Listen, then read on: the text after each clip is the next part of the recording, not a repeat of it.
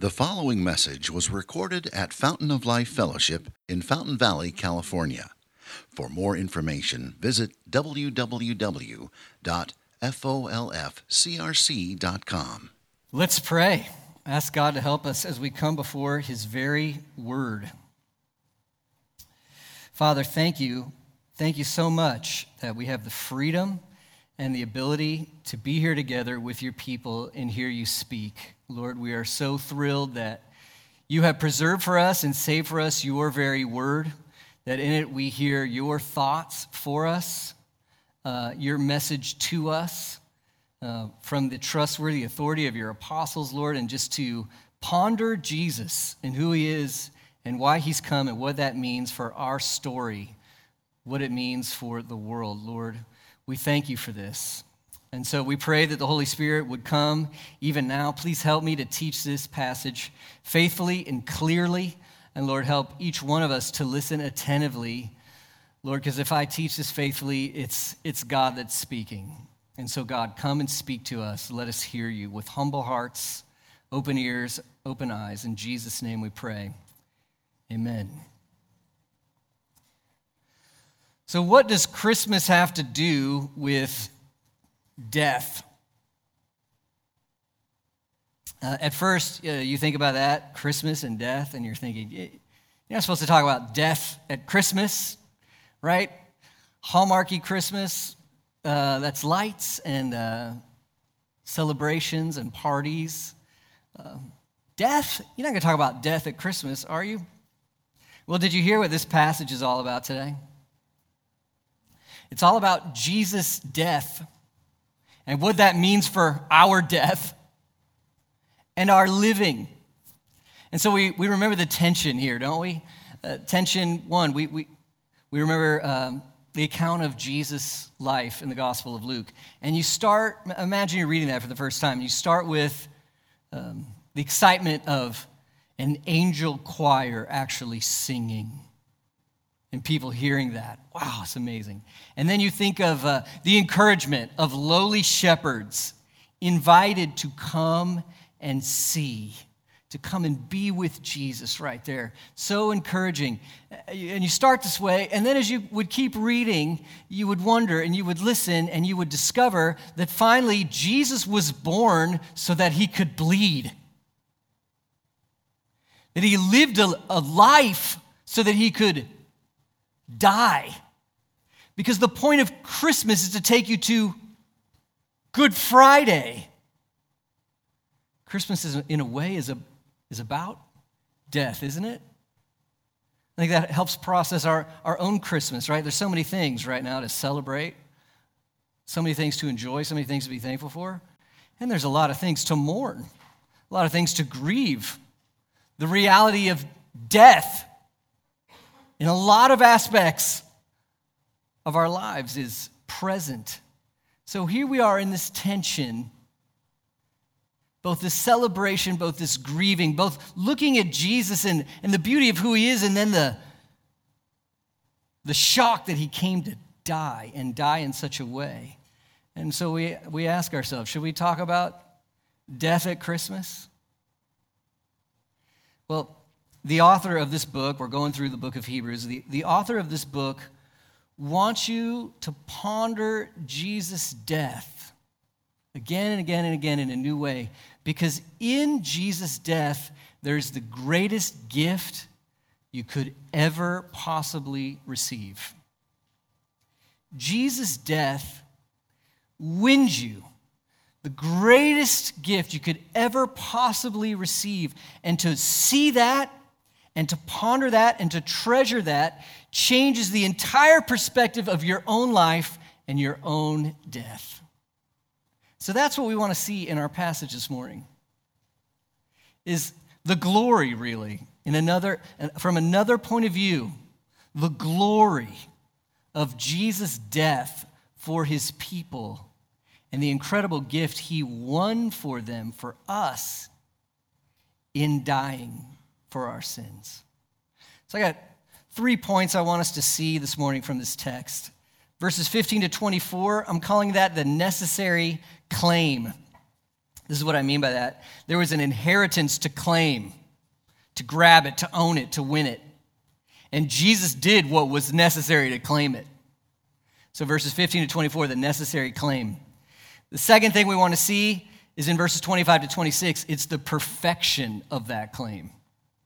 How this is permanent and complete and perfect so 15 to 24, the necessary claim, 25 to 26, the perfection of that claim. And then 27 to 28, we're going to see some of what that claim Jesus has secured, some of what that means for our dying and our living.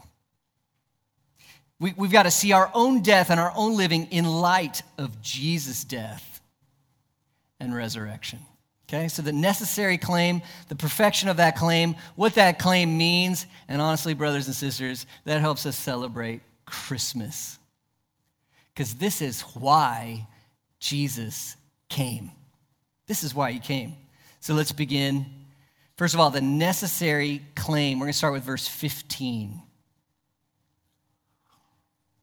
Therefore, he, just follow along in your Bibles here, therefore, he Jesus is the mediator of a new covenant so that those who are called may receive the promised eternal inheritance, since a death has occurred that redeems them from the transgressions committed under the first covenant.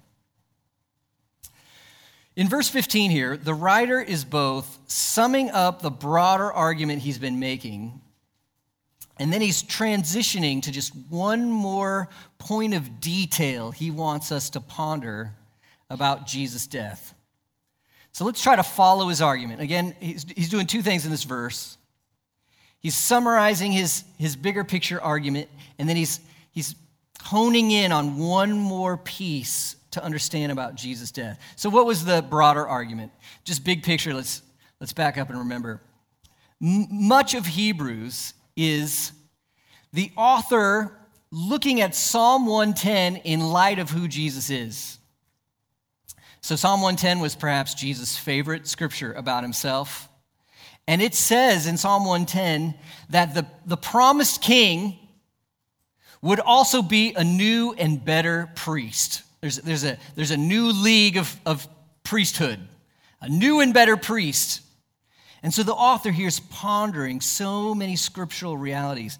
As he sees Psalm 110 in light of Jesus and what he's done, he's seeing now, okay, there's a promise of a better priest. That means there's a better tabernacle. That means there's a better sacrifice. That means there's a better covenant. And so idea dominoes just keep falling for how we understand the Old Testament and how it works. And we just see over and again how Jesus fulfills every promise in reality. Everything is changing for the better. So the author said this in Hebrews 7 22, one of his summary statements. This makes Jesus the guarantor of a better covenant. Uh, what's that word guarantor mean? It's, it's a legal word. It's someone who has accomplished the terms of the covenant at his own cost. So it's signed, it's sealed, it's delivered. How do we know that the new covenant will come to pass and we get to enjoy it? Can, can you guarantee it in your own goodness, strength, morality? No way. Who, who guarantees it? Jesus guaranteed it. Then again in chapter 9, 15, right here, in our passage, the writer says Jesus is the mediator of a new covenant. So you, see another angle on how Jesus accomplishes this new way for us to relate to God. A mediator brings two parties together. In this case, it's, it's a unique setting, okay? We're not making compromises so much in this case because the two parties are the holy living God who created all things revealed in the Bible. And then the second party is sinful human beings who deserve his wrath. What kind of a mediator is needed to bring those two parties together? I mean, the examples of the Old Covenant show us what happens when sinful, rebellious human beings enter the holy presence of God. What happens? Death. Death. So, how can we come together in fellowship with God? Well, Jesus mediates it. He brings us together through his life, his death, in his resurrection. So, this big argument the author has been making Jesus is the better priest who brings a better covenant with better promises. And this new covenant is mediated and guaranteed in Jesus. That's a broader argument. Now, the author wants you to see another point in more detail. And so he begins by addressing some of why, why God is doing this. And I, and I love statements like these Jesus did these things so that. You gotta, you gotta notice statements like these. So that. You see the point, the goal. Why is he doing this? So let's look carefully at chapter 9, 15. Therefore, he's the mediator of a new covenant, so that. Now just take this in. Take this in slowly, so that. This is God's point, okay? This is the purpose so that those who are called, let's ponder that for a moment. What does it mean to be called? What does that mean? The apostle Paul writes about his calling. He mentions it in Galatians 1:15. Galatians 1:15 the apostle says, "But when he who had set me apart before I was born, who called me by his grace. You hear what's going on there? Paul's thinking about his own life. Um, he had deep sorrow and regret about the nature of some of his sin and rebellion against God, right? It, it led to actually him persecuting, leading to the deaths of some of God's people. He persecuted Christians. He, he was so aware of his sin in the big picture and the small picture of his need. And then he's, he's just so aware of God's grace. And Paul says, When he who had set me apart before I was born, oh, friends, to, to realize that you're called, you're stepping out into a bigger picture here about who God is and his mind for his people. The reality is that God has set apart his people to himself, and he made this choice Ephesians 1 says, before the world was made. It was, it was before you were born. And so you realize just how reliant on grace you are, uh, how undeserved this love is. Because if it's before I was born, I mean, I couldn't do anything to, to deserve that. And so here's, here's Paul in his situation, remembering his sin and, and thinking of his calling. He'd set me apart, Paul said, before I was born. And Paul said, and he called me by his grace. This is what Reformed theologians will call irresistible grace. And, and many of you, if you, especially if you converted as an adult, uh, you'll understand this. Because for years and years and years, you didn't care about Jesus at all. Maybe you gave him lip service, maybe, maybe you couldn't stand him, you didn't care for years and years and years. And then all of a sudden, it wasn't, it wasn't by your doing, all of a sudden you saw your need your deep need. You realize you're a sinner before a holy God. You need to be right with God. And then you hear the news of Christ and who he is and what he's done, and it's sweet and it's precious to you, and it's as if the Holy Spirit of God is saying, Come on. Come on. It's time for you to come and belong to the Father as his child. It's time for you to come and have Christ. That's what it means to be called. God has a people in his mind that he will surely save. And when he calls them, that's the, that's the experiential effect of who Jesus is and what he's done taking place in their minds and hearts. So back to 915. God's purpose in bringing about the new covenant so that those who are called, so that those who are called may, may what? Receive. Receive. There's a, there's a gift for you. There's something that God wants you to have. If you're called, if you've repented of your sin, if you've trusted in Jesus Christ, there's something God wants you to have. That's why Jesus came and mediated this and guaranteed this so that those who are called may receive, may receive what? The promised eternal inheritance. Promised. What does that mean? This isn't coming out of nowhere. This was always God's plan. This was his promise for his people, and now it's fulfilled. Promised. Let's think of that next word inheritance. What's an inheritance? It's someone else's treasure that you, in some way, receive as your own. It's someone else's treasure you receive as your own. Promised inheritance. Now, look what's under the wrapping paper of this gift it's an eternal inheritance. An eternal inheritance. When we think of inheritance, we usually think of uh, physical assets, and there's good reason for that, okay? Good reason for that. You think of uh, money or assets or property. You might inherit uh, someone you're related to or whatever passes away. But it's not eternal, okay? Number one, especially for my kids, it's not anything close to eternal, right? You could probably blow it in a weekend. It, it, it's, it's only so much, it's limited. But not only that, you can't take it with you. Can't take it with you. I don't know what kind of inheritance you're going to get or not in this life, but, but look at what Jesus came for. He came that you, the called, might receive his eternal inheritance. You think of the illustration of, hey, uh, next year is going to be hard for you, but after that, you're going to inherit $10 million. How many of you, a little bit, would be like, sweet, I can do good things with that. I can enjoy that.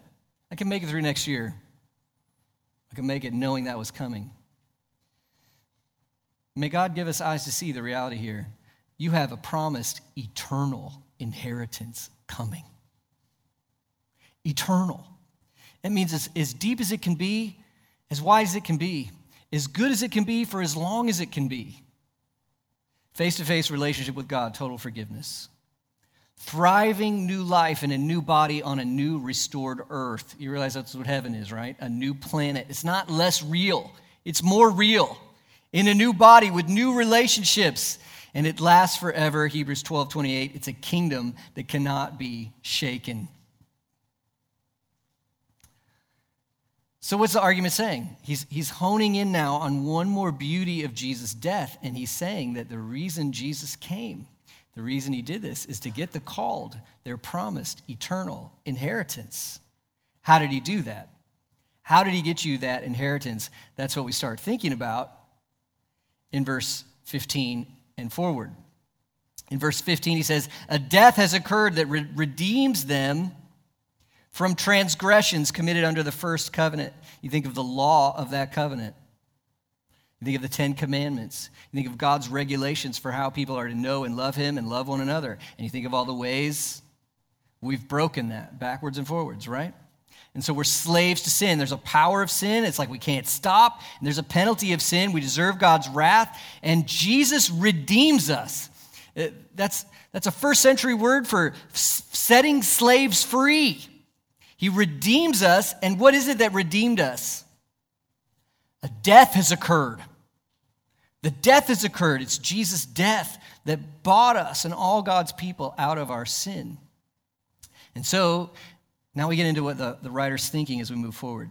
He's thinking of Jesus' death, and it leads him to this next point that's kind of hard to see in English because it's, it's kind of a play on words in Greek. So maybe you noticed all over verse 16 and 17, or sorry, all, over 15, you see the word covenant, right? He brought the new covenant. Uh, verse 8, 18, you see it again covenant. Then in verse 16 and 17, it's a little different. Look at verses 16 and 17. The writer says, where there's a will, where a will is involved, the death of the one who made it must be established. For a will takes effect only at death. So we read this in the ESV and we get these two words. You got covenant, covenant, covenant. Then you got will, will, and then you've got covenant, covenant again. And so your covenant's uh, kind of tying relationships together. A will, that sounds like more like an inheritance you get at the end. And then covenant, that sounds like that relational commitment again. What's going on? Well, in, in Greek, it's all the same word. Covenant and will are the same word. But it's also a word that can have two meanings in Greek. So the Hebrew word for covenant, berit. These folks here, uh, the, the recipients of this letter, they would have read their Bible, the Septuagint. What's that? It's a Greek translation of the Old Testament. So they're reading the Old Testament not in Hebrew, they're reading it in Greek. What's the Greek word for covenant? Diatheke. You don't need to remember that. Diatheke is the word. That's the Greek word you'd use for the Hebrew word covenant when you're making a Greek translation of the Old Testament. Make sense? But in Greek culture, diatheke can also mean last will and testament. It can also mean last will and testament. You can't do that in English, can you? That's why the ESV changes the word to will because they're showing you this is, this is what the author means. How do we know this is what he means? Well, again, verse 16 and 17, his point starts to make sense. Where a will is involved, the death of one who made it must be established. For a will takes effect only at death, since it's not enforced as long as the one who made it is alive. You get the idea, it's the inheritance. Um, my kids get their inheritance when I'm dead. That's, that's how it works. And so, it was through a death God's people receive not only this covenant with Him, but also the inheritance that comes with the covenant. There's an inheritance that comes with the covenant. And it's another thing Jesus did for you through his death. So let's see this connection here between the covenant relationship with God and the inheritance it brings. Verses 18 to 21, the writer seems to just summarize all this kind of Old Testament Mosaic law worship. 18 to 21, not even the first covenant was inaugurated without blood. So, again, just unpack that line, that heading there. Not even the first covenant was inaugurated without blood. That means the only way this relationship is going to work is if we have blood. And then he unpacks at 19. Every commandment of the law had been declared by Moses all the people. He took the blood of calves and goats with water, scarlet wool, and hyssop, sprinkled both the book itself and all the people, saying, This is the blood of the covenant that God commanded for you. And in the same way, he sprinkled with the blood both the tent and the vessels used in worship. It's kind of mind blowing to realize all the blood that was shed for Mosaic covenant worship. Just kill another one, kill, them, kill another animal, right? Constantly sprinkling, spreading, dipping blood. Why blood? Why? God is holy. In, in my rebellion against him, what do I deserve? Death. What does blood signify? Death. It signifies a substitutionary death because for because the whole point of this covenant is sinful people fellowshipping with a holy God. And if we're to go into the presence of a holy God on our own righteousness, death. So, how is this going to work? How are we going to relate together? Blood. Because sin has to be paid for. And the wages of sin is death. And so, this blood all over in the covenant signifies substitutionary death. Something had to die for sin, but even though I'm the sinner, it wasn't me. And I could still come in fellowship with God. Uh, the author makes the point in verse 22. Indeed, under the law, almost everything is purified with blood, and without the shedding of blood, there is no forgiveness of sins. Just park the car right there for a moment. Do you need to be forgiven? Do you have skeletons in your closet? Do you have sins you keep going back to? Are, are you aware of the rebellion of your heart? Are you aware that you haven't even kept your own standard, much less God's? Do you need to be forgiven? I need to be forgiven. Without the shedding of blood, there isn't forgiveness.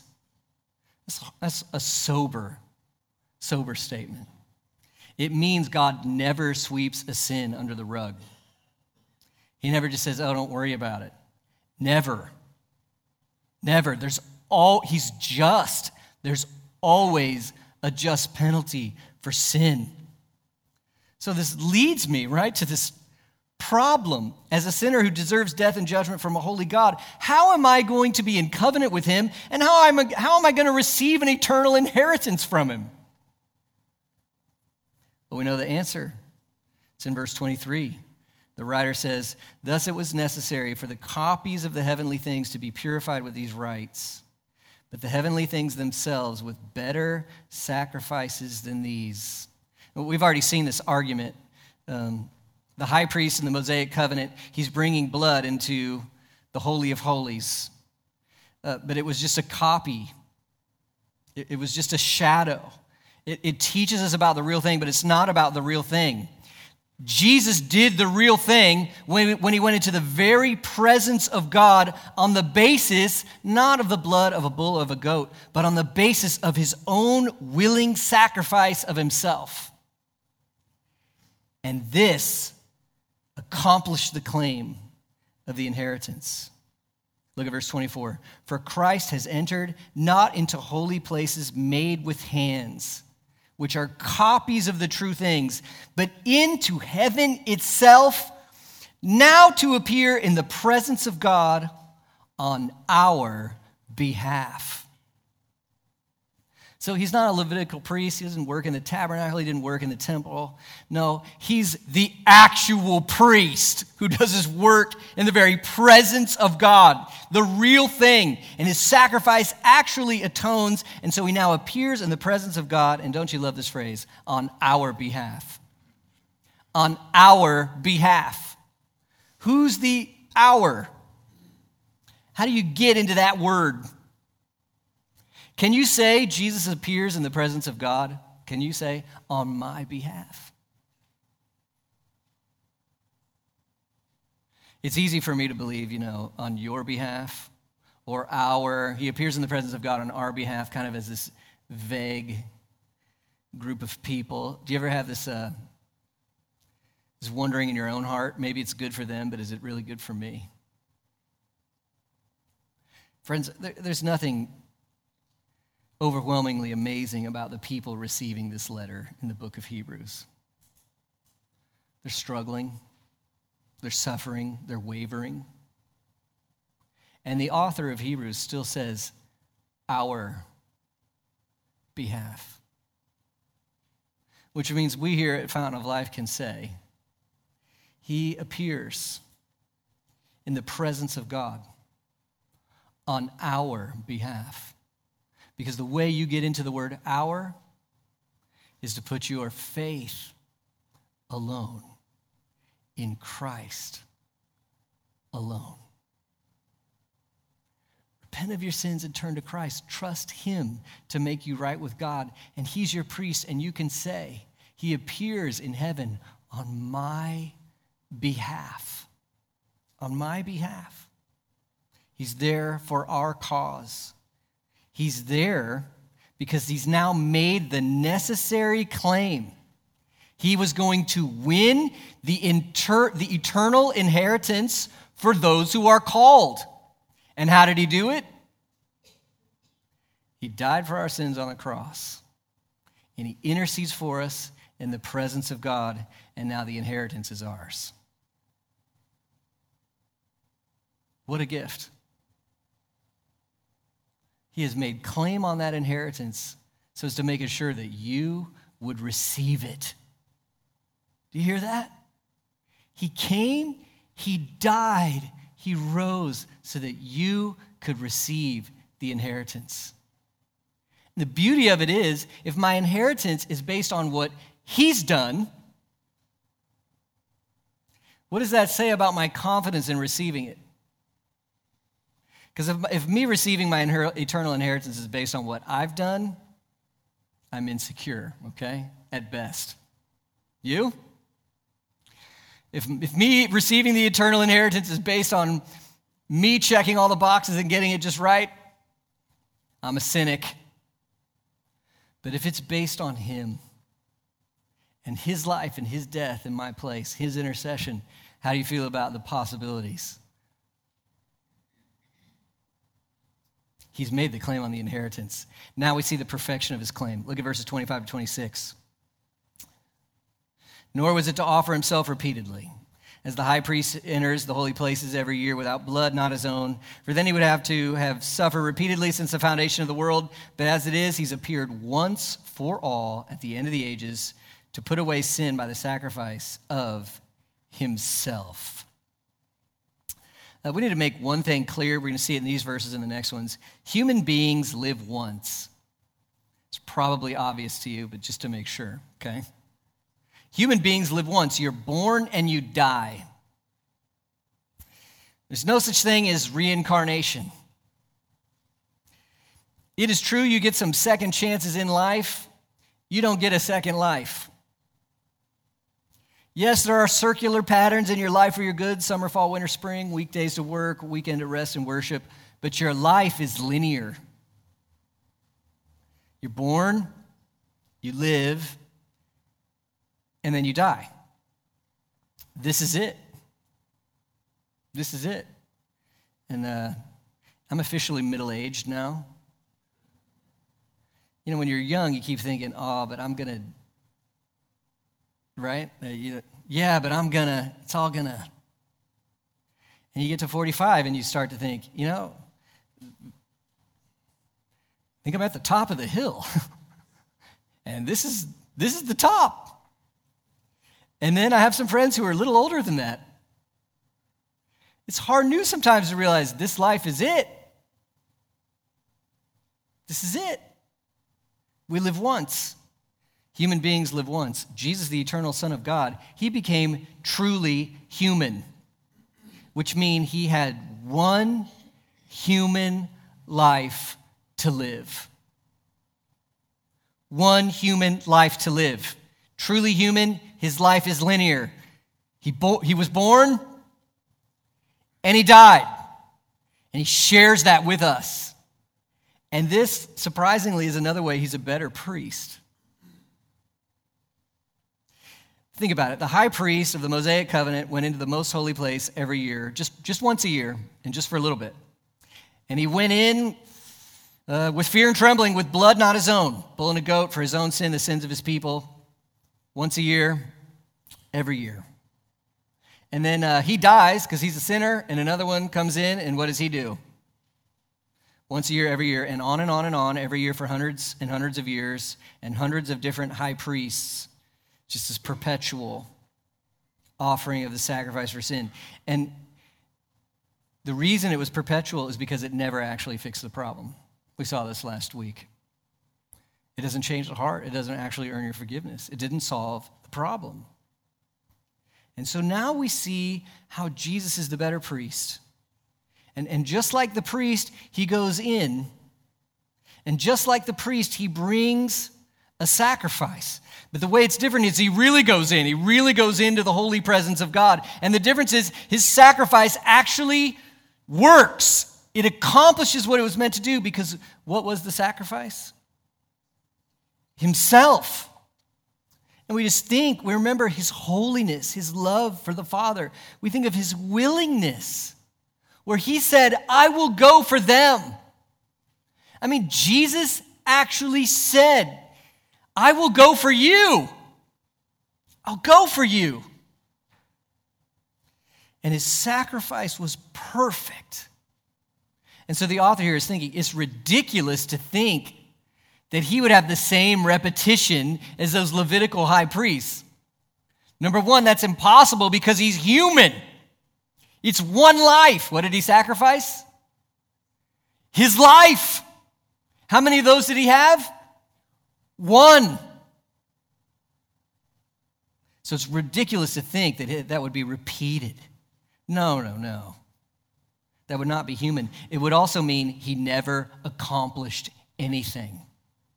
If he did it over and over again, never accomplished anything. No. And so we look at verse 26, a glorious verse. As it is, Jesus has appeared. What's that next phrase? Three words. Once for all. Jesus has appeared once for all at the end of the ages to put away sin by the sacrifice of himself. And so, what does this mean?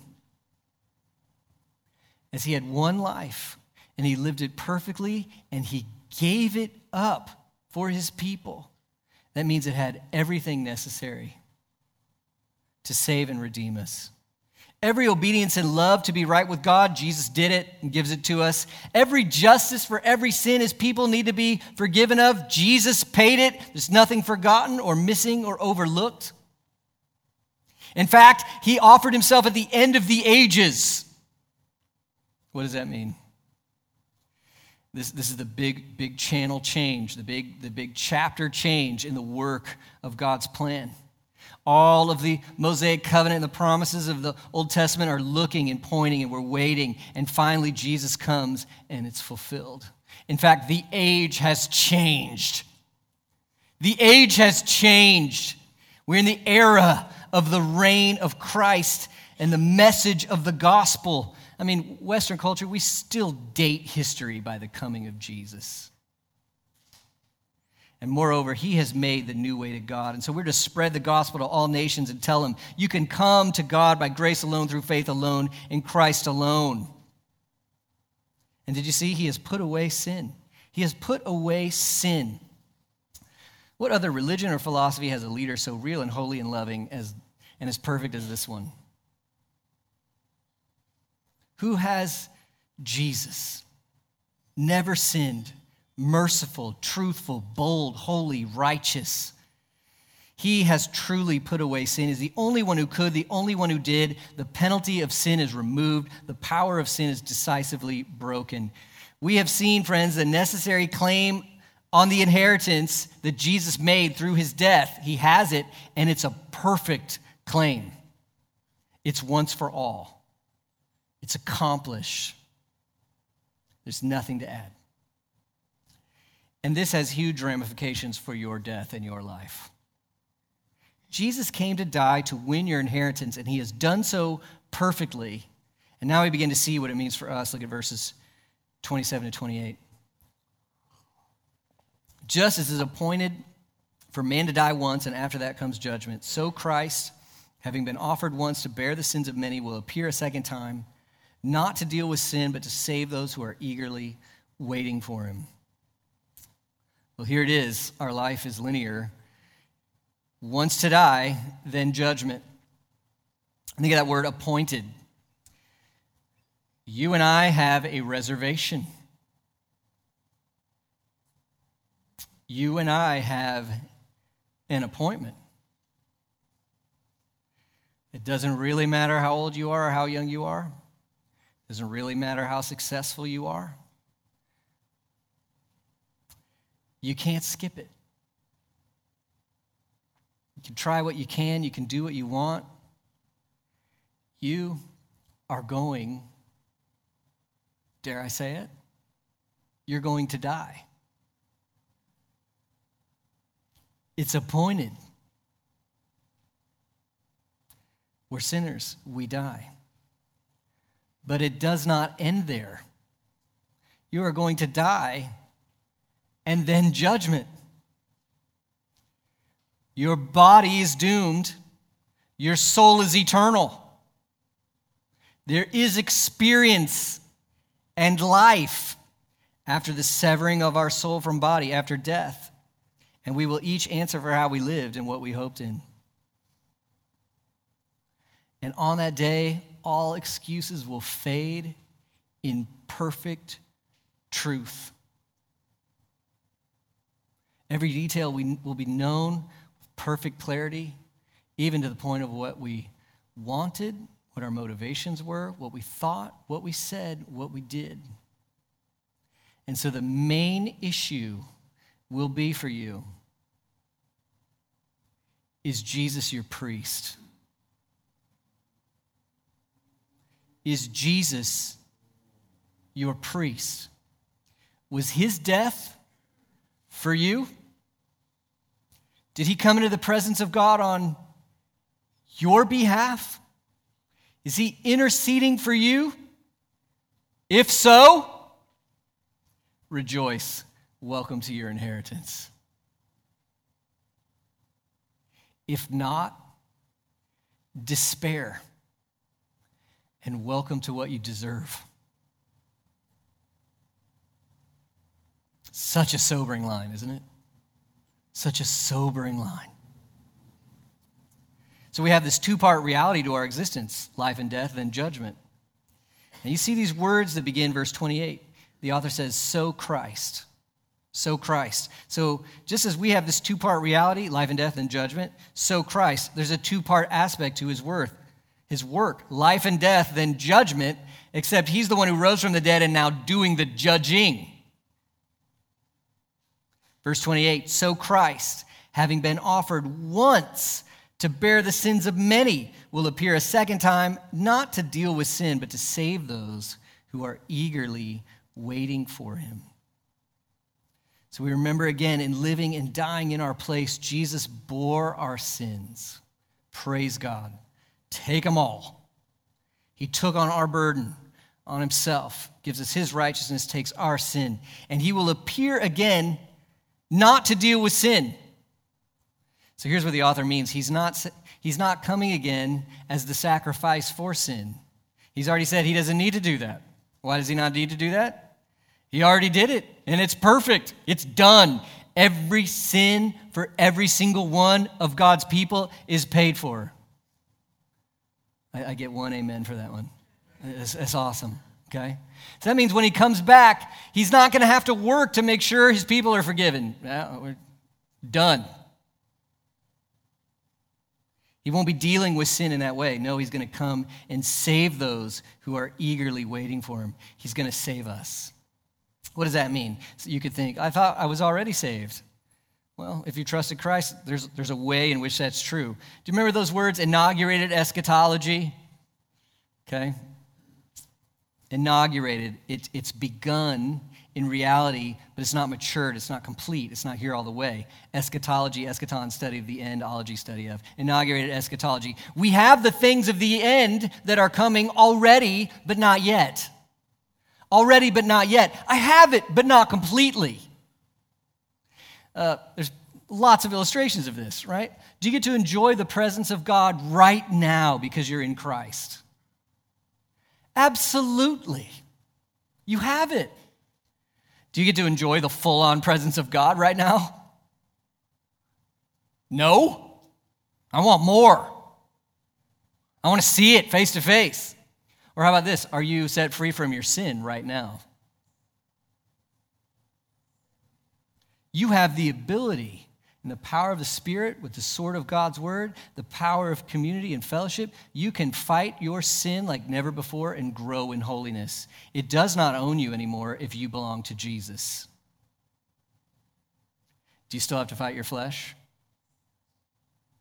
And if any of you are like, no, I don't, go ahead and talk to a close relative and ask them what they think about that.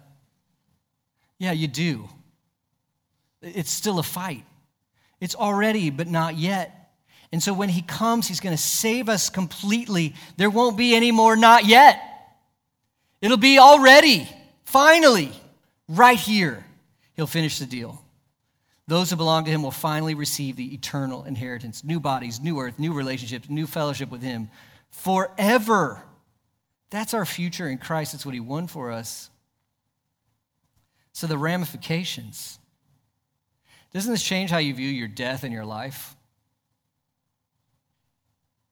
Doesn't it change how you view your death and your life? It does. I want to give you just three things uh, in response from the context of this letter. What should we do in response to this truth of what Jesus has claimed for us through his death? Number one, the main emphasis from the author to this audience is for them to hold fast to the gospel as their hope in the midst of marginalization, suffering, and persecution. Hold fast to the gospel in the midst of trouble and difficulty. Don't leave it. Because the author knows that in suffering, especially in persecution, your heart's going to look for hope somewhere else.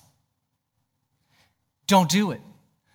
Put the hope of your heart in Christ, who He is, and what He's done. And the way we inspire that is to keep looking at Jesus. That's why our whole sermon series is called Eyes on Christ, because what does the author of Hebrews keep doing? Look at Jesus. Look at him. Cling to him. So we think of this audience that is reading this letter, hearing it, presumably to postpone persecution and avoid marginalization, right? They're tempted to leave Jesus and just go back to the Mosaic covenant.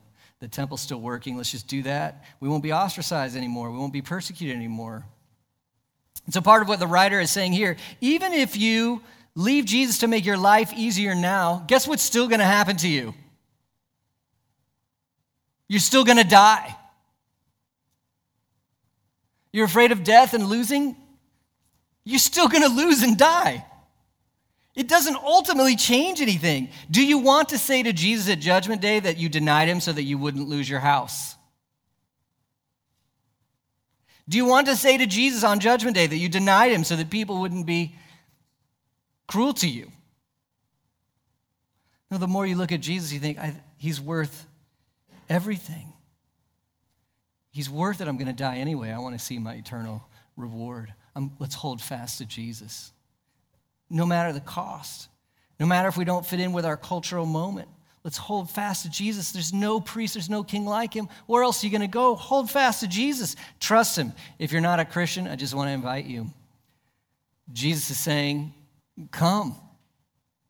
You know, the only thing keeping you from coming to Jesus is you. Because he's saying, Come. If you say, I'm too sinful, I messed it up too many times, he's saying, Come. I lived righteously. Come. My death was enough. Come. Trust Jesus. And if your heart's being tempted towards other hopes, push those off. Hold fast to Jesus. That's the first thing. Second thing, second response serve Jesus. Serve him with your life. Back up in Hebrews 9:14, the author said, uh, "How much more with the blood of Christ, who through the eternal Spirit offered himself without blemish to God, purify our conscience from dead works to serve the living God." This is a picture of the new covenant. When you trust Jesus, you have this new relationship with God uh, you have this new forgiveness from God, and you have a new desire in your heart to love Him and His ways. In your relationships, in your marriage, in your parenting, at your work, in the way you handle societal issues, you want Jesus to be glorified. In your character, in the truth that you speak, you want to serve Him. You know, for the Christian, there's just a different angle on this life, isn't there? I mean, is this life important for the Christian? Yeah, it's important. Is it most important? No. If this life is most important or all there is, do what you want. That's it, then it's over. But if this life is just the introduction to the next life, the actual life, the real life, the good life, that's different. That's different. Didn't, Jesus say something like this in John? You want, you want to save your life, you got to lose it? You got to lose your life to find it? You've got to let go of this life and this world being everything. Doesn't mean you don't love this world in, in, the sense of you participate in it or you enjoy God's good gifts or you live fully in it. That's not what it means. But it means it doesn't own you. It doesn't, it doesn't control you. Jesus now does. And if you have to let go of this life in some way for him, you will, because you know where the real treasure is at. So as we see what Jesus won for us, the reality of our own death and the promise of eternal inheritance, it motivates us to serve him in this life. Serve him freely in this life. So hold fast to the gospel. That's the first response. Serve Jesus with your life. Number three, he's coming to save those who wait eagerly. I have a love hate relationship with that word, wait. Actually, it's mostly hate. Any of you like waiting? Some people are really holy in my life, and they're like, oh, it's, it's so valuable to wait. And I'm like, I don't get you. What does wait mean? It means you want something. And what else does it mean? You can't have it yet. So you wait. I want something, I can't have it yet. And that's part of the Christian life, isn't it? Many places in the New Testament, Christians are people who wait. Here we wait eagerly. What are we waiting for ultimately? Just get it real clear in your heart. You know, when I was young, it's like, I can't wait to, uh, to be married. And it's like, I can't wait to uh, pastor my own church. And then it's like, I can't wait for, I can't wait for, do, do you see how the things change in your heart? I can't wait. And then sometimes on a really sad day, you're like, I don't know what I can't wait for.